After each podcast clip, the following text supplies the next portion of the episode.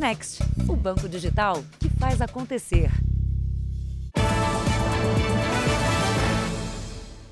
Olá, boa noite. Boa noite. A polícia conseguiu prender na capital paulista a quadrilha supostamente responsável por um roubo a uma joalheria no interior do estado. O assalto aconteceu no último fim de semana. Um dos suspeitos foi detido ao buscar remédios para um ferimento feito durante a fuga do crime. Os policiais seguiram para a zona sul da capital paulista. Eles estavam atrás de um homem suspeito de roubar joalherias em todo o estado de São Paulo. Levi de Souza Portugal Cordeiro tem 26 anos. É conhecido como jogador e era procurado desde junho. Levi teria se machucado durante a fuga do último roubo e chegou mancando à delegacia. A polícia não sabe como ele se feriu. Foi justamente o ferimento na perna que ajudou a polícia a encontrar o suspeito. Levi estava escondido na casa de um parente de um outro integrante da quadrilha de roubo de joias. Mas ao sair para comprar remédio na farmácia, foi preso pelos agentes que já o monitoravam. Segundo a polícia, Levi participou de um assalto no último sábado a um shopping em Taubaté, no interior de São Paulo. Câmeras de segurança flagraram a ação.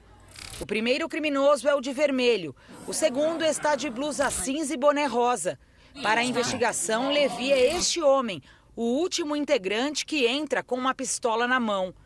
Com clientes e funcionários rendidos, os assaltantes esvaziam as vitrines com uma rapidez impressionante.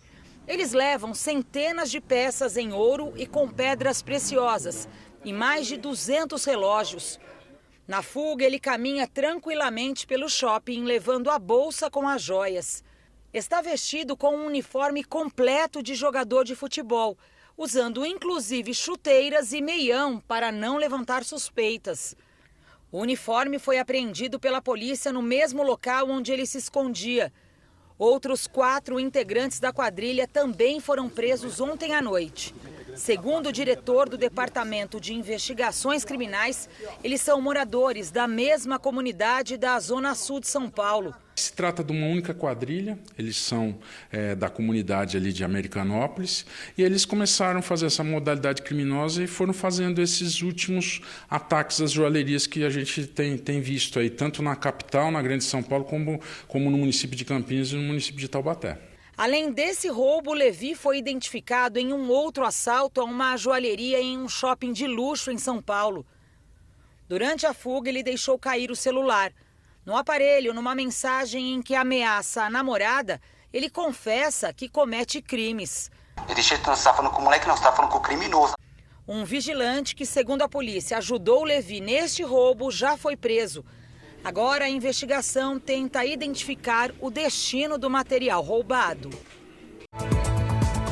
Veja agora outros destaques do dia. Inflação recua e tem maior queda da história, puxada por energia e combustíveis. Auxílio Brasil e ajuda a caminhoneiros começam a ser pagos em todo o país. Testemunhas dizem que homem morto no Rio enfrentava rotina de humilhações e agressão. E o policial militar que não aceitava o jeito brincalhão da mulher e disparou contra ela e os sogros.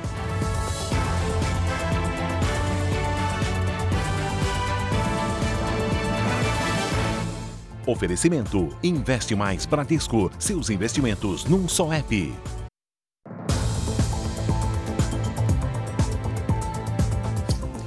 Depoimentos colhidos pela polícia do Rio de Janeiro sobre a morte do belga Walter Henry revelam que ele sofria uma rotina de agressões do companheiro, o cônsul da Alemanha, Uwe Herbert Hans. O diplomata é suspeito do crime e está preso de forma preventiva. Os investigadores tentam confirmar detalhes do relacionamento. Os depoimentos indicam que o belga sofria agressões físicas e psicológicas. Um espanhol que mora no Brasil, amigo do belga, procurou a polícia. Ele contou que, como Walter não trabalhava, era constantemente diminuído por Uve e também seria responsável por todas as tarefas domésticas da casa. O amigo disse ainda que ouviu do belga que as brigas eram constantes e que, por diversas vezes, envolviam agressões com objetos. Em um dos episódios, o amigo espanhol viu uma porta e uma janela quebradas no apartamento. Ele entregou aos policiais uma foto onde Walter aparece com o queixo machucado. Na mensagem enviada ao irmão, o belga diz que a vida com o companheiro era um inferno e que ele procuraria a polícia. O irmão da vítima foi ouvido pelos investigadores por videoconferência. O cônsul da Bélgica e uma tradutora também estiveram na delegacia. A diarista que fazia a limpeza da cobertura também prestou depoimento. Ela conta que, em pelo menos três ocasiões, notou manchas de sangue no travesseiro de Walter e viu também um corte na testa dele. Ferimento que Walter justificava ter sido feito pelo gato. Ainda segundo os relatos, por conta dos conflitos frequentes, Walter teria cansado das humilhações e por isso deixou a casa do cônsul. Ele voltou para a Bélgica e teve os custos da mudança bancados por um amigo. Três meses depois, os dois fizeram as pazes e o belga retornou ao Brasil. A trégua durou pouco. As brigas voltaram depois que o amigo de Walter morreu e deixou para ele uma herança de 600 mil euros, equivalente a mais de 3 milhões de reais. O cônsul segue preso preventivamente. A defesa dele não se pronunciou sobre o caso. E em Belo Horizonte, 30 alunos de um colégio da Polícia Militar precisaram de atendimento médico depois de uma intoxicação por gás lacrimogênio. A escola fica ao lado da academia da PM e o gás vazou durante um treinamento. Foi o segundo caso em menos de uma semana. As imagens mostram a correria dentro da escola. Muitos tossiam e sentiam falta de ar. Alguns estudantes aparecem deitados no chão, amparados por amigos. Tontura, desmaia e volta. A respiração fica muito complicada de sabe, de respirar mesmo. A mãe da estudante foi avisada por amigos e correu para a escola. Eu recebi a ligação dos colegas falando que eles estavam passando muito mal, que houve um vazamento de gás.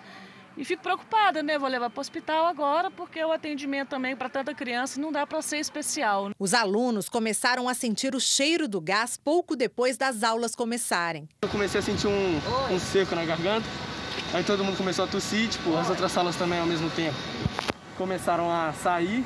Segundo os bombeiros, cerca de 30 alunos com idades entre 14 e 17 anos foram atendidos. Algumas chegaram a ter crise de ansiedade, isso dificultou um pouco o nosso atendimento, mas foi ministrado oxigênio é, a 15 litros por minuto e foram deslocadas para os hospitais. Todos os estudantes que foram encaminhados ao hospital já receberam alta. Esses agentes químicos, eles trazem uma, o que a gente chama de inquietação.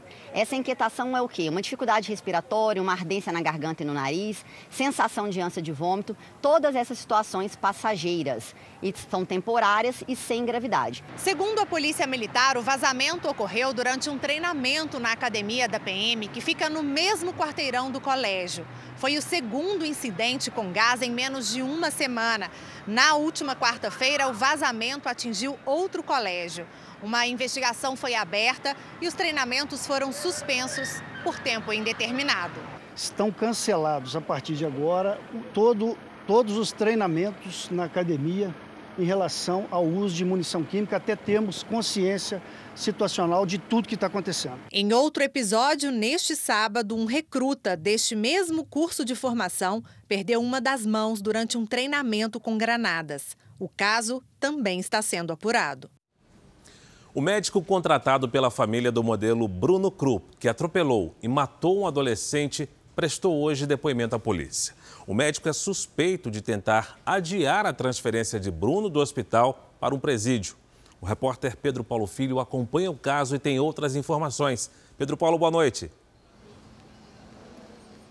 Oi, Fara, boa noite para você, boa noite a todos. Olha, o inquérito investiga se o médico Bruno Nogueira Teixeira cometeu os crimes de falsidade ideológica e também de fraude processual. Aqui na delegacia, o médico disse que encaminhou o modelo Bruno Krupp para uma UTI porque ele estaria com trauma nos rins, uma lesão causada pelo acidente que precisava de tratamento intensivo por precaução. Na saída do depoimento, o médico defendeu a decisão. Vamos acompanhar. Os fatos que me foram apresentados pela equipe médica e que foram avaliados no, nos exames laboratoriais do paciente e na evolução clínica dele configuraram a injúria renal aguda. Isso é um quadro típico de acontecer em pacientes vítimas de politrauma, é, que foi o caso dele. De nenhuma forma eu, eu, eu pretendi nem executei obstrução da justiça e eu nem tenho esse poder. O modelo foi levado para uma unidade de pronto atendimento dentro do complexo penitenciário de Jericinó, em Bangu.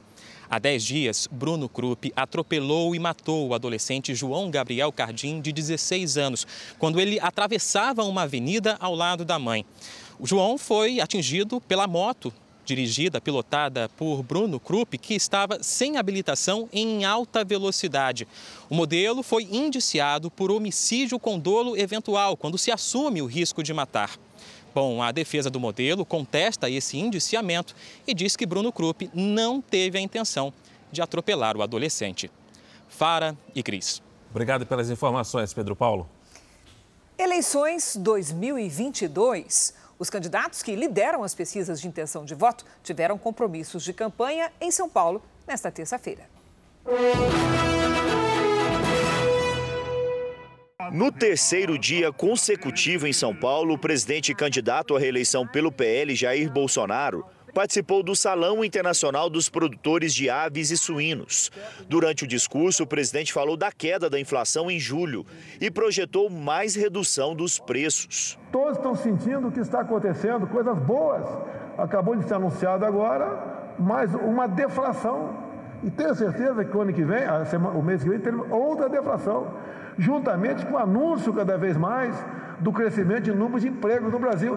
Esse é um país onde vocês trabalham. A viagem de Bolsonaro a São Paulo faz parte da estratégia da campanha de focar a comunicação aqui na região Sudeste e melhorar a interlocução com mulheres e jovens. A coordenação política do presidente usa pesquisas para definir quais áreas é preciso priorizar. As conversas com setores da indústria também estão no radar. Bolsonaro também participou do lançamento do programa Caixa para Elas e depois conversou com representantes do Sindicato da Habitação de São Paulo. O candidato pelo PT participou de um encontro na Fiesp, a Federação das Indústrias do Estado de São Paulo. Lula ouviu de Josué Gomes, presidente da federação, que o sistema de impostos do Brasil é antiquado e que é preciso melhorar o ambiente de negócios. Cobrado pelos empresários, Lula disse que seu programa de governo será divulgado em breve. O candidato do PT também criticou o presidente Jair Bolsonaro por não ter assinado o Manifesto pela Democracia e defendeu a segurança das urnas eletrônicas. E esse cidadão que é eleito desde 98 pela urna eletrônica, qual é o direito que ele tem de colocar em suspensão? Eu tenho dito aos senadores do PT: olha que negócio é esse das Forças Armadas agora se meterem a fiscar, fiscalizar a urna. Lula vê na Fiesp uma oportunidade de avançar nos diálogos com empresários, apesar de certa resistência das alas mais radicais do PT, que não perdoam a federação por ter apoiado o impeachment da ex-presidente Dilma. O candidato do PROS, Pablo Marçal, deu entrevistas a sites e emissora de rádio e gravou o programa eleitoral. Felipe Dávila, candidato do Novo, deu entrevistas a emissoras de TV e rádio e agora à noite apresenta o programa de governo em Florianópolis. O candidato do PDT, Ciro Gomes, participa de uma transmissão ao vivo pela internet esta noite. Soraya Tronic, do União Brasil, deu entrevista a um site. A candidata Simone Tebet, do MDB, não teve agenda pública de campanha. O candidato do PTB, Roberto Jefferson, não divulgou a agenda. A ministra Rosa Weber, do Supremo Tribunal Federal, enviou à Procuradoria-Geral da República um pedido de investigação contra o ministro Alexandre de Moraes, também do Supremo. Rosa Weber quer que a Procuradoria se posicione sobre o pedido de inquérito para apurar o suposto ativismo judicial e prevaricação, que é quando o funcionário público deixa de desempenhar suas atividades ou atua contra a lei por interesse próprio. Alexandre de Moraes determinou em julho a retirada do ar de conteúdos considerados falsos que envolviam o ex-presidente Lula. A ação contra o ministro foi apresentada ao Supremo por um advogado.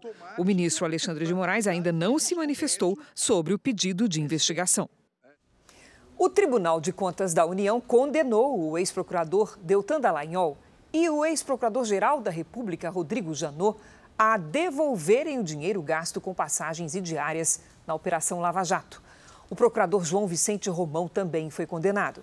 Os três terão de devolver aos cofres públicos 2 milhões e 800 mil reais mais multa de 600 mil reais. O relatório do ministro Bruno Dantas, aprovado por unanimidade, sustenta que houve prejuízo com os pagamentos. Procurados pelo Jornal da Record, Rodrigo Janot e Deltan Dallagnol disseram que vão recorrer. Romão não respondeu.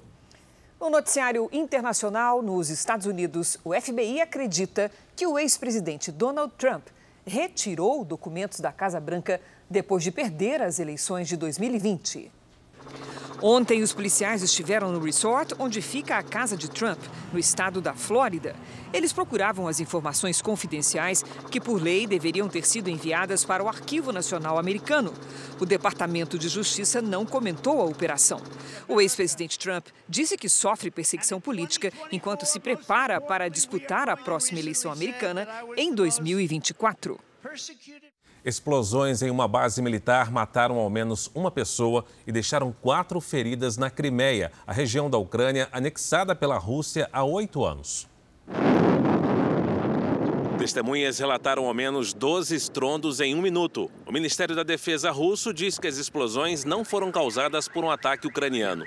De acordo com Moscou, tudo não passou de um acidente com munições usadas em aviões que estavam armazenadas na base militar a Ucrânia não se manifestou. Também hoje, mais dois navios com 70 mil toneladas de grãos deixaram um porto na Ucrânia. A informação foi confirmada pela Turquia, que faz a ponte entre Kiev e a Rússia com a ONU. Ao todo, 12 embarcações já saíram do país em guerra sob o acordo de passagem segura. A Ucrânia é uma grande produtora de grãos e os carregamentos são necessários para diminuir a fome global. No México, as autoridades tentam resgatar 10 trabalhadores presos numa mina de carvão desde a quarta-feira da semana passada. Trabalhadores teriam atingido acidentalmente uma área onde havia água. As paredes desmoronaram e a mina foi inundada. 15 mineiros estavam no local. Cinco conseguiram escapar, os outros ficaram presos. Segundo as autoridades, eles estariam próximos a um dos poços de acesso. Um drone submarino foi usado para inspecionar a área. Mas, segundo a Defesa Nacional, há muitos detritos e a visibilidade não é boa. De acordo com o presidente mexicano López Obrador, equipes de resgate só vão ter acesso ao local quando o nível da água atingir um metro e meio. Por enquanto, nos poços, há mais de 10 metros.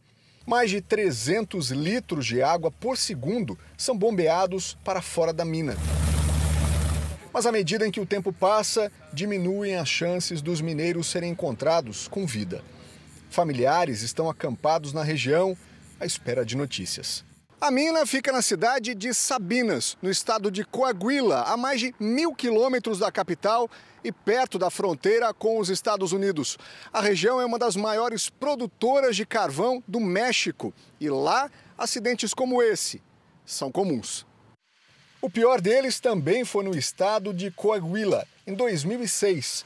Uma mina explodiu enquanto 73 pessoas trabalhavam no local. Apenas oito sobreviveram. Imagine embarcar em um voo sem ter que apresentar qualquer documento. Em breve, essa será uma realidade para os passageiros da ponte aérea São Paulo-Rio.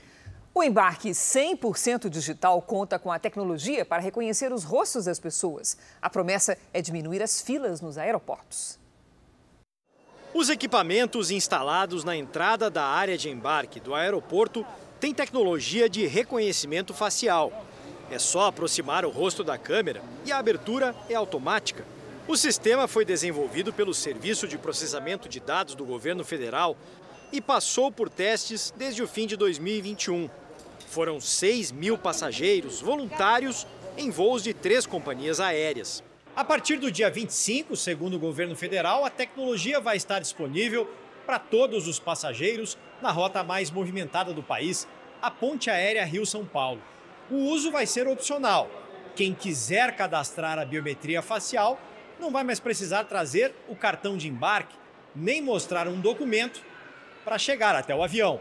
O cadastramento da foto é feito pelas companhias aéreas.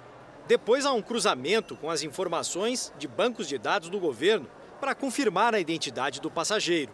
Tudo isso é feito com as bases de dados oficiais né, da CNH, da, da Carteira Nacional de Habilitação e do TSE. Qualquer falsificação de documentos, o sistema detecta automaticamente. Com essa tecnologia, o objetivo do Ministério da Infraestrutura é acelerar o procedimento de embarque nos aeroportos com segurança. Primeiro o cadastro é necessário, depois com o cadastro feito, não é necessário que você faça cadastro para todas as viagens. E a partir daí ele começa a optar então para fazer esse embarque apenas com a biometria. Ganhar tempo e escapar de filas é sempre uma boa maneira de começar uma viagem. Chegar nesse trânsito louco de São Paulo, atrasado aqui, e o sistema já reconhecer sua face para você passar, então isso é benefício que eu, eu só vejo vantagem nisso. Duelos, traições e reviravoltas. É o grande retorno de Reis. A partir de amanhã, você vai poder conferir episódios inéditos da série. Muitos personagens prometem revelar lados bem diferentes, a começar pelo próprio rei Saul. Nas origens da monarquia em Israel, de um lado o rei, do outro o profeta. Para que seu coração não se desvie. Mas o reinado de Saul começa a ruir por causa de uma desobediência às vésperas de uma batalha decisiva. Ele se apressa, ele acha que mesmo sendo rei, ele pode fazer aquilo que era destinado somente aos sacerdotes e profetas. Não faça nada até que eu chegue. Samuel deu uma orientação clara para Saul: olha, pegue seus homens, vá para Gilgal e me espere por sete dias. Eu estou chegando, eu vou oferecer um sacrifício e a partir desse sacrifício feito, vocês vão sair à guerra. Deus vai abençoar e vai dar tudo certo, Saul. Fique tranquilo. Nós vamos colocar Deus em primeiro lugar e Ele nos dará a vitória contra os nossos inimigos. Em Gilgal, Saul inverte as prioridades. Não esperou Samuel, ele estava com medo do povo se dispersar conforme está descrito. E quando o povo começou a se dispersar, nesse momento sacrificou indevidamente a Deus. A gente vê Saul saindo dessa cena de simplicidade a subir cada vez mais numa posição uh, de poder, de arrogância. Eles vão cercar a cidade, pai. Será que você não percebe que é isso que eles querem? As vitórias o fascinaram com uma soberba que é algo inexplicável para a gente. Então, aquele homem que não tem exatamente um relacionamento com Deus muito forte, ele acaba cedendo à pressão externa. Eu não quero que os miseráveis pisquem sem que eu saiba. Como o homem escolhido por Deus para liderar uma nação é capaz de mudar tanto? E quais as consequências dessa mudança? Esse é o tema da nova temporada da série Reis à Rejeição. Filho, me perdoe. Até a relação com o braço direito, o filho Jonatas, muda. Ficou todo mundo esperando o senhor. Depois de uma batalha, Saul decide tomar uma atitude drástica. Ele é duro demais com os outros e leve demais consigo mesmo. Então ele dá uma ordem que hoje todo mundo fica de jejum e ninguém pode comer absolutamente nada. Só como essa ordem, segundo o texto, parece ter sido dada meio assim de maneira atabalhoada, o próprio Jonatas não escutou. Jonatas não sabia desse não jejum. Não sabia. Não sabia. Por que, que ele não sabia? Bom, a gente tem que imaginar um, um campo de batalha e as pessoas voltando. Então, é, não tem como estar todo mundo avisado de tudo ao mesmo tempo. No meio daquele processo da batalha, Jonatas vê ali uma colmeia de abelhas, uma colmeia de mel, e ele pega o mel e leva à boca. Saul não entende isso. Ele simplesmente entende que ele tem que cumprir aquele juramento, condenar o seu próprio filho à morte. Eu acho que Jonatas é, começa a ver que o pai está sendo transformado pelo poder que foi é, dado a ele. Você já começa a perceber que ele acaba é, acreditando que, que ele é mais do que um homem, né? Assim. Na trama, os inimigos logo enxergam a mudança de Saul. Não tem de quê. Muitos personagens começam a se transformar. Saul é um deles. Dentro da história de Kyla, para ela faz muito sentido se aproximar dessa família, porque essa família tem muito que agregar dentro do plano que a Kyla tem para destruir Israel. Reviravoltas que não vão acontecer apenas com o rei. A terceira temporada está vindo mais forte e mais transformadora. Tem transformações de personalidades, de grandes personagens, tem personagens é, se desvendando mais, que é o caso da Laísa, minha personagem. A vitória será sua. Histórias de amor, desamores, traição, ação, intriga. Tenho certeza que todos vão adorar a terceira temporada. A terceira temporada de Reis, A Rejeição, estreia amanhã aqui na Record TV, a partir das nove da noite. Então eu reforço o convite. Amanhã você não pode perder a estreia da terceira temporada da série Reis. Veja a seguir: polícia liberta a vítima que teve mais de um milhão de reais roubados por sequestradores. E na série especial, o caso de um policial militar que assassinou a mulher e ainda baleou a sogra e o padrasto.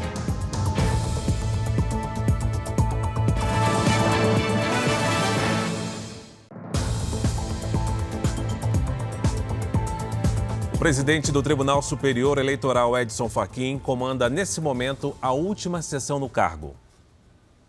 Edson Fachin ficou um ano e meio na presidência do TSE. A gestão dele foi marcada pelo combate às fake news e a defesa do processo eleitoral brasileiro e das urnas eletrônicas. O ministro Alexandre de Moraes assume a presidência do tribunal na semana que vem e vai comandar o processo eleitoral deste ano.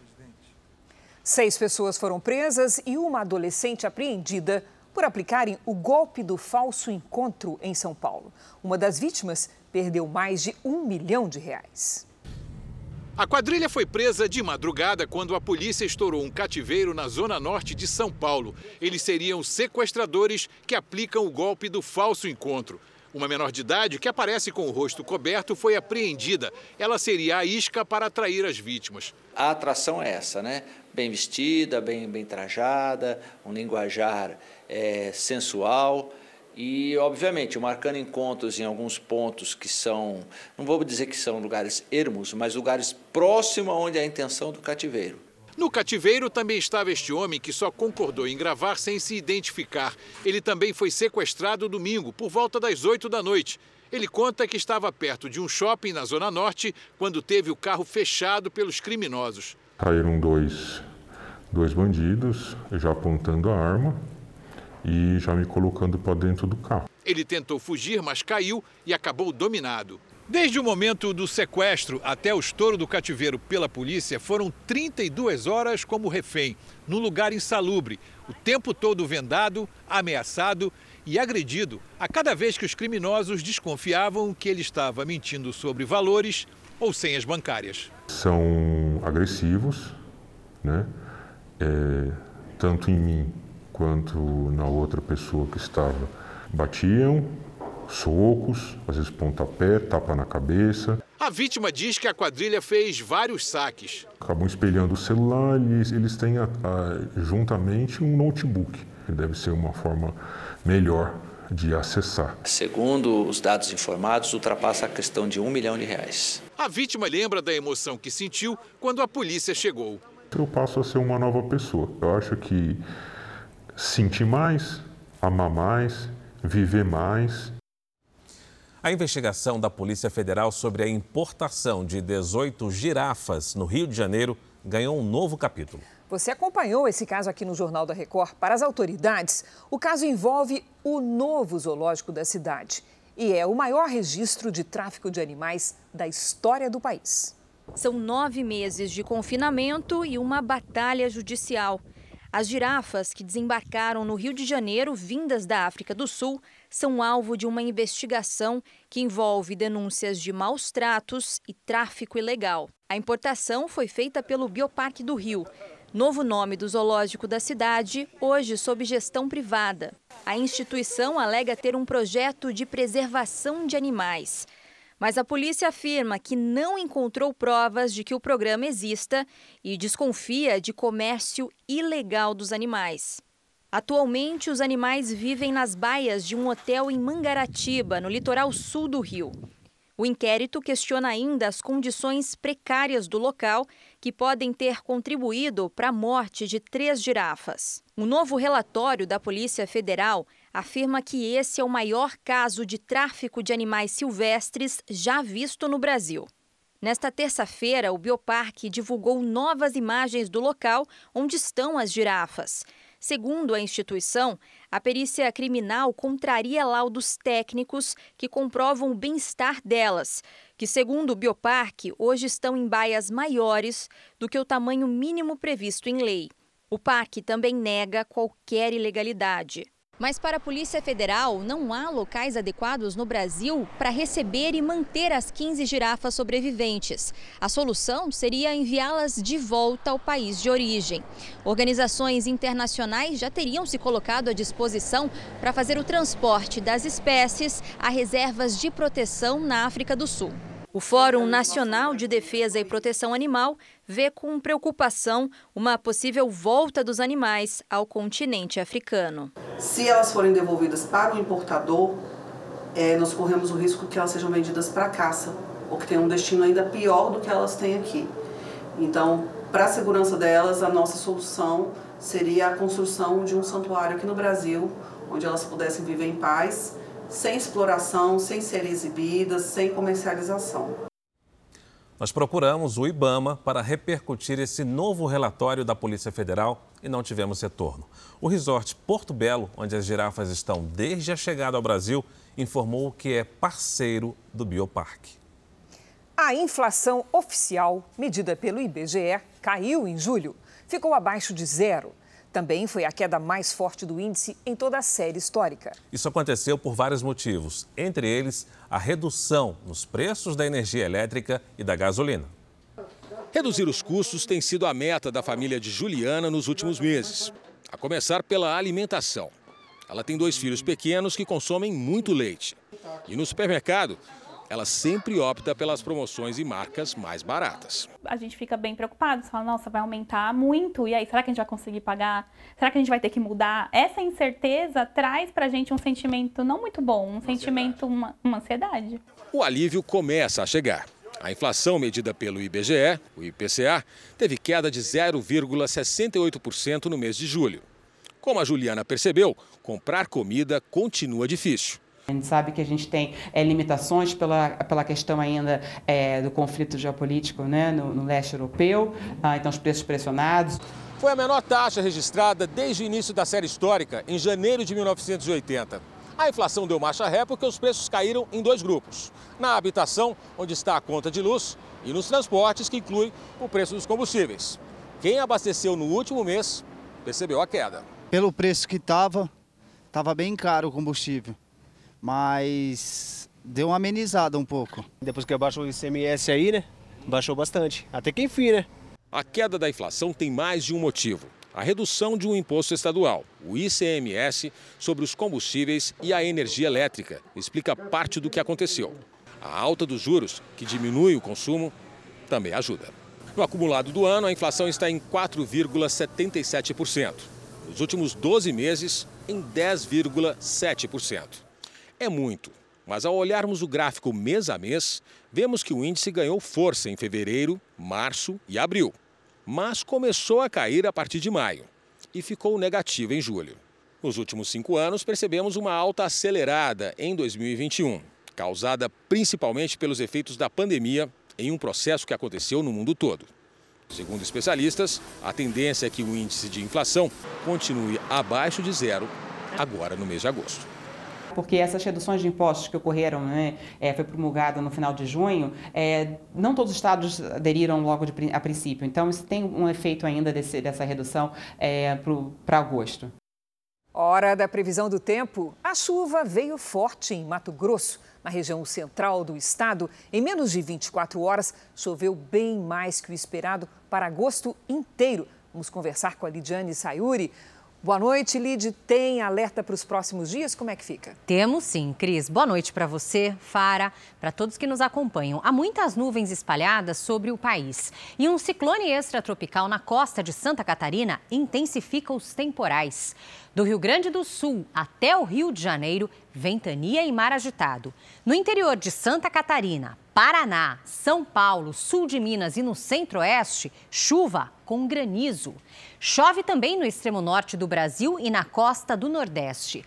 A temperatura cai e provoca friagem até o Acre. Nos pontos mais altos das Serras Gaúcha e Catarinense, a chance de chuva congelada e até neve.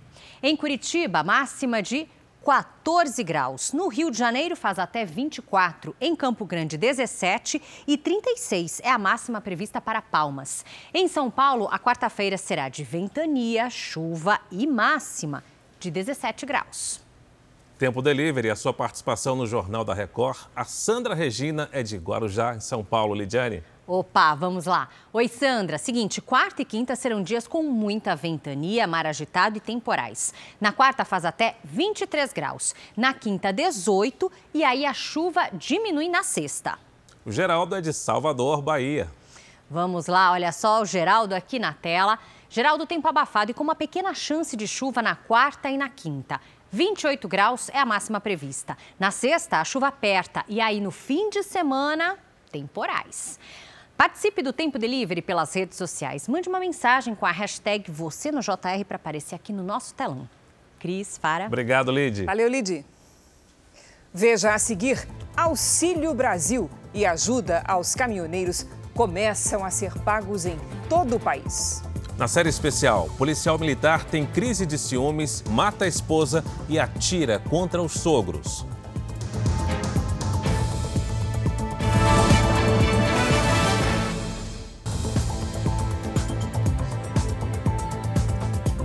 Cada quatro mulheres, uma já sofreu violência doméstica. Nos casos de feminicídio, os números são ainda mais alarmantes. Três mulheres morrem por dia no Brasil vítimas desse crime. E para combater a violência e incentivar a independência financeira das mulheres, a Caixa Econômica Federal lançou hoje o programa Caixa para Elas. O programa Caixa para Elas foi criado pela Caixa Econômica Federal para acolher, incentivar e criar oportunidades para as mulheres brasileiras. O lançamento acontece um mês depois de Daniela Marques assumir a presidência da instituição financeira. Um papel importante conciliando a vocação social para que a gente torne mais acessível e a mulher tenha mais orientação para cuidar das finanças da casa, para cuidar do futuro e do dia a dia da família e junto cuidar do seu negócio ou da sua vida pessoal. O banco pretende atuar em três frentes: prevenção à violência, promoção de educação financeira e ações voltadas para o empreendedorismo. A previsão da Caixa é de que até o final desse mês sejam instalados em agências e até unidades móveis, como ônibus e barcos, mais de mil espaços do Caixa para elas. Uma iniciativa voltada exclusivamente para o público feminino. Para fazer o atendimento, 8 mil mulheres, chamadas de embaixadoras, foram treinadas em lugares como esse a agência Centro Cultural no centro de São Paulo. Entre os serviços disponíveis estão a abertura de contas, concessão de cartões e também de crédito pessoal para negócios ou habitação. É uma estratégia que vai ser perene, né? não é uma estratégia de não é um desenvolvimento de canal de seis meses, é, certos de que geraremos um grande impacto social. Políticos, entre eles o presidente Bolsonaro, lideranças femininas empresários e executivos das maiores empresas do país estiveram presentes. O CEO do Grupo Record, Marcos Vinícius Vieira, também prestigiou o lançamento. A apresentadora Ana Hickman apresentou a cerimônia. Ela aderiu à rede de apoio para auxiliar as mulheres. Uma corrente do bem, mulheres ajudando mulheres, sociedade ajudando o próximo para termos aí um futuro melhor. O novo Auxílio Brasil de 600 reais e a ajuda aos caminhoneiros começaram a ser pagos nesta terça-feira. Para os caminhoneiros, o valor será de 2 mil reais, o que desta vez corresponde às parcelas de julho e agosto. é a chance de arrumar o veículo utilitário que o Sérgio usa para trabalhar. Tem que fazer a manutenção do carro, troca de pneu, é, suspensão do carro, esse tipo de coisa. Os profissionais cadastrados até 31 de maio no Registro Nacional de Transportadores Rodoviários de Cargas têm direito ao auxílio. Este mês, o beneficiário receberá 2 mil reais. E até dezembro, mais quatro parcelas mensais de mil reais cada. O caminhoneiro ou transportador autônomo precisa baixar o aplicativo Caixa Tem. O dinheiro cai automaticamente na conta. Tivemos um aumento exponencial de, de mais de 100% nos atendimentos, não só nos atendimentos físicos, mas também nos atendimentos digitais. Né? Alguns caminhoneiros disseram que o dinheiro não caiu. Segundo o Ministério do Trabalho e Previdência, o sistema está normal, sem problemas. Em caso de dúvida, uma alternativa é procurar a central de atendimento Alô Trabalho no número 158. Mais de 190 mil transportadores estão aptos a receber o auxílio. O valor total liberado para os caminhoneiros é de 5 bilhões e 400 milhões de reais. Edson está ansioso. É que quando não, não tem dinheiro a gente vai pagando cartão de crédito, né? Daí a conta vai caindo, a gente vai aproveitar para quitar essas dívidas aí. Eu estava precisando, carente, as contas tudo atrasadas. Agora eu vou pagar as contas, né? E hoje também começou o pagamento do Auxílio Brasil com um valor de 600 reais, que vai atingir mais de 20 milhões de beneficiários. E do novo valor do Auxílio Gás, no valor de 110 reais, a 5 milhões e 600 mil famílias. As brigas voltam a manchar o futebol brasileiro. Na rodada encerrada nesta segunda-feira, torcedores do Coritiba e do Santos entraram em confronto antes de um jogo pelo campeonato. Vizinhos do estádio Couto Pereira, em Curitiba, registraram as cenas. Estão tudo aqui, estão escondidos aqui no prédio. Lá está a polícia tentando se proteger das bombas. Tem carro de polícia por tudo, olha. Torcedores do Curitiba e do Santos entraram em confronto antes do jogo pelo Campeonato Brasileiro que aconteceu ontem. Os times já estavam em campo no momento da confusão. Até dentro do estádio teve briga. Santistas tentaram quebrar a estrutura que divide as torcidas. Os torcedores tacaram pedras uns nos outros e a briga só terminou com a chegada da cavalaria da Polícia Militar. De acordo com os policiais, ninguém ficou ferido e não houve prisões. Curitiba não foi a única cidade a se tornar palco de confusões entre vândalos. Também foram registradas brigas em Minas Gerais. Um tumulto generalizado aconteceu no fim de semana após o jogo entre Cruzeiro e Tombense pela Série B do Campeonato Brasileiro no Mineirão. Uma adolescente de 11 anos foi atingida por estilhaços de uma bomba da polícia. Ela tem síndrome de Down e problemas cardíacos. Com ferimentos nas pernas, teve dificuldade para caminhar. A mãe e outra pessoa da família também ficaram feridas. Segundo a PM, os policiais foram cercados por torcedores. Por isso, usaram instrumentos de menor potencial ofensivo, como balas de borracha e cacetetes. Enquanto as vítimas eram atendidas na enfermaria do estádio, o pai da jovem ferida disse que foi coagido por policiais que queriam tomar o celular dele. Fui abordado por uns seis a oito policiais super truculentos. Me ameaçaram o tempo todo de prisão, de dar tapa na cara, de me levar para uma sala. E assim, pense num horror. Em nota, a PM informou que prestou atendimento ao adolescente e abriu um inquérito para investigar o que aconteceu.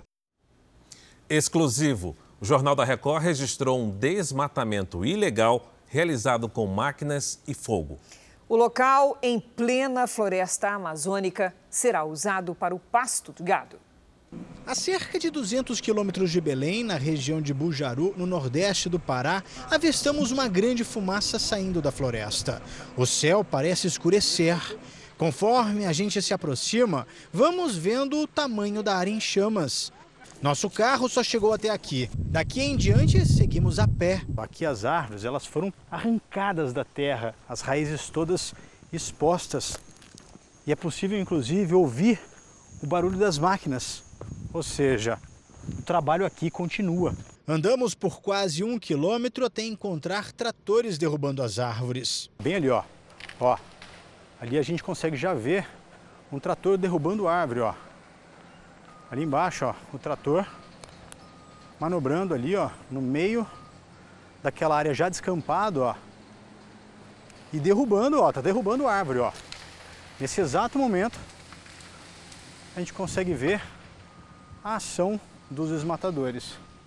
O motorista do trator parece não se importar com a nossa presença e continua derrubando as árvores.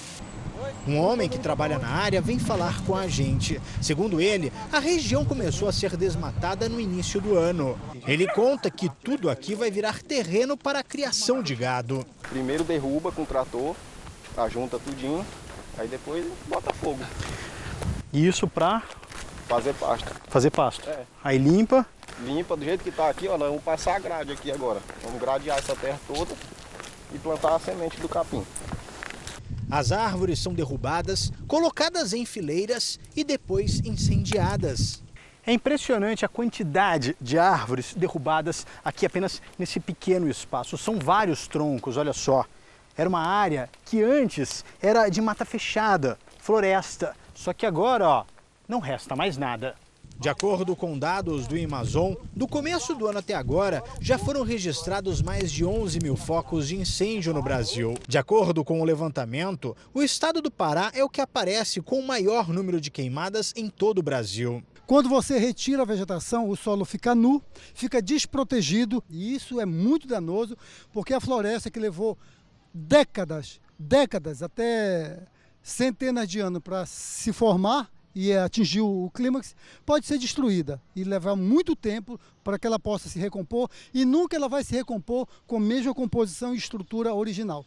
Após verificar imagens de satélite, a Secretaria do Meio Ambiente do Estado constatou que a área foi desmatada de forma ilegal. Os proprietários da fazenda serão autuados, com multa que pode chegar a 10 milhões de reais. Nossa equipe tentou contato com o dono da propriedade e não obteve retorno. Nós também tentamos falar com o Ibama, mas ninguém quis gravar sobre o assunto. Uma crise de ciúmes e três pessoas baleadas. Um policial militar que matou a própria esposa está agora no banco dos réus. A mãe e o padrasto também foram alvo do homem, que ainda falhou ao tentar tirar a própria vida. É o que você vai ver na reportagem de hoje, na nossa série especial.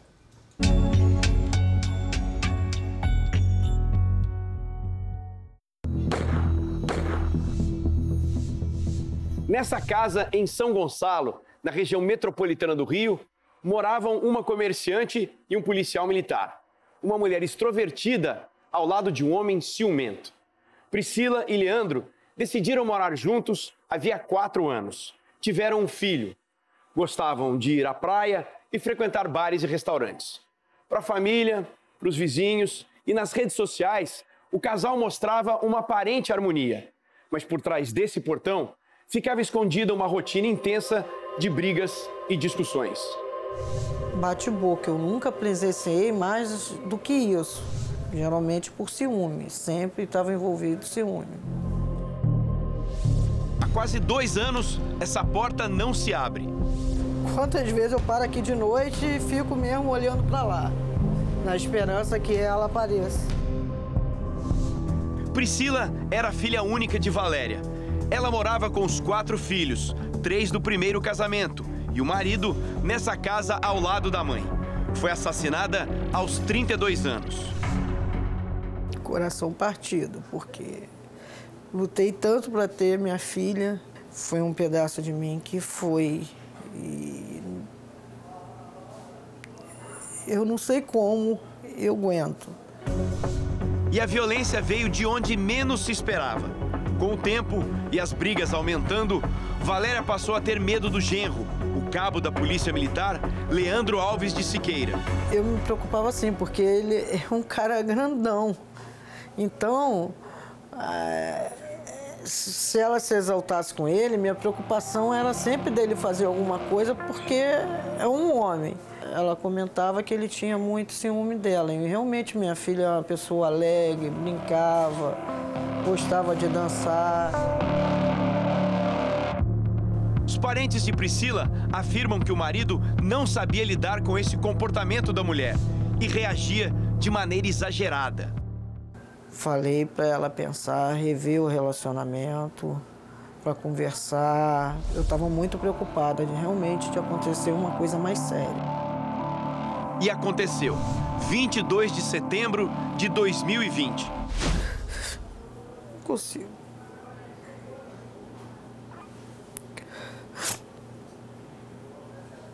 Minha filha era tudo para mim. Eu vivi em função da minha filha e dos meus netos. Priscila trabalhava na lanchonete da família que fica a poucos metros da casa dela. Naquele dia, ela saiu mais cedo e combinou com o marido de assistirem ao jogo do Flamengo num bar aqui da cidade. Na volta, aconteceram os problemas. Os dois discutiram e ela chegou a ser agredida. Assim que Leandro estacionou o carro, Priscila desceu e foi falar com a mãe e disse que queria ir à delegacia para denunciar a agressão. Minutos depois, ela foi assassinada na porta de casa. As câmeras de segurança registraram o crime, tudo em tempo real e visto dentro da casa de Valéria. Os netos viram pelas câmeras de casa. Chegou aqui, encontrou todo mundo no chão. Passava da meia-noite. As imagens não são nítidas, mas dá para ver os clarões, que são os disparos da arma do policial. Ele estava sem arma e foi pegar a arma no carro. Aí ele atirou em mim, porque dei um passo para frente dele, eu tomei, eu acho, os três tiros, caí, ele acertou o próximo na minha filha quando ele abriu os braços, ela gritou, ela caiu, ele voltou para cima de mim, me deu mais dois tiros. Meu marido estava do lado e se jogou em cima dele e tomou mais três tiros. Foi quase uma chacina. Priscila morreu na hora. O padrasto ficou uma semana internado e a mãe só saiu do hospital um mês depois. Leandro ainda tentou se matar, mas sobreviveu. A gente sempre imagina o homem da lei defendendo a gente, né? Se pondo a sua vida acima de qualquer pessoa para defender e nunca para tirar uma vida. Então é, é incompreensível. Leandro Alves Siqueira, de 39 anos, está preso e responde pelos crimes de feminicídio e duas tentativas de homicídio. É um monstro. Uma pessoa que tem que pagar pelo que fez. Ele hoje é um inimigo, é um, um cara que destruiu a minha família. A defesa do PM alega que ele sofre de transtorno mental, que, se comprovado, pode evitar que Leandro vá a júri popular. Tinha consciência do que ele estava fazendo. Ele estava trabalhando, ele era normal, estava nas ruas, estava trabalhando. Então ele não era insano. Eu acho que eu tenho alguma missão e vou cumprir essa missão aí. Lutar por justiça. Eu quero a justiça no caso dela, eu quero, vou lutar para isso aí. Essa edição termina aqui e à meia-noite e meia tem mais Jornal da Record. Fique agora com a série Reis e amanhã tem a estreia da terceira temporada. Não perca. Boa noite para você. Boa noite.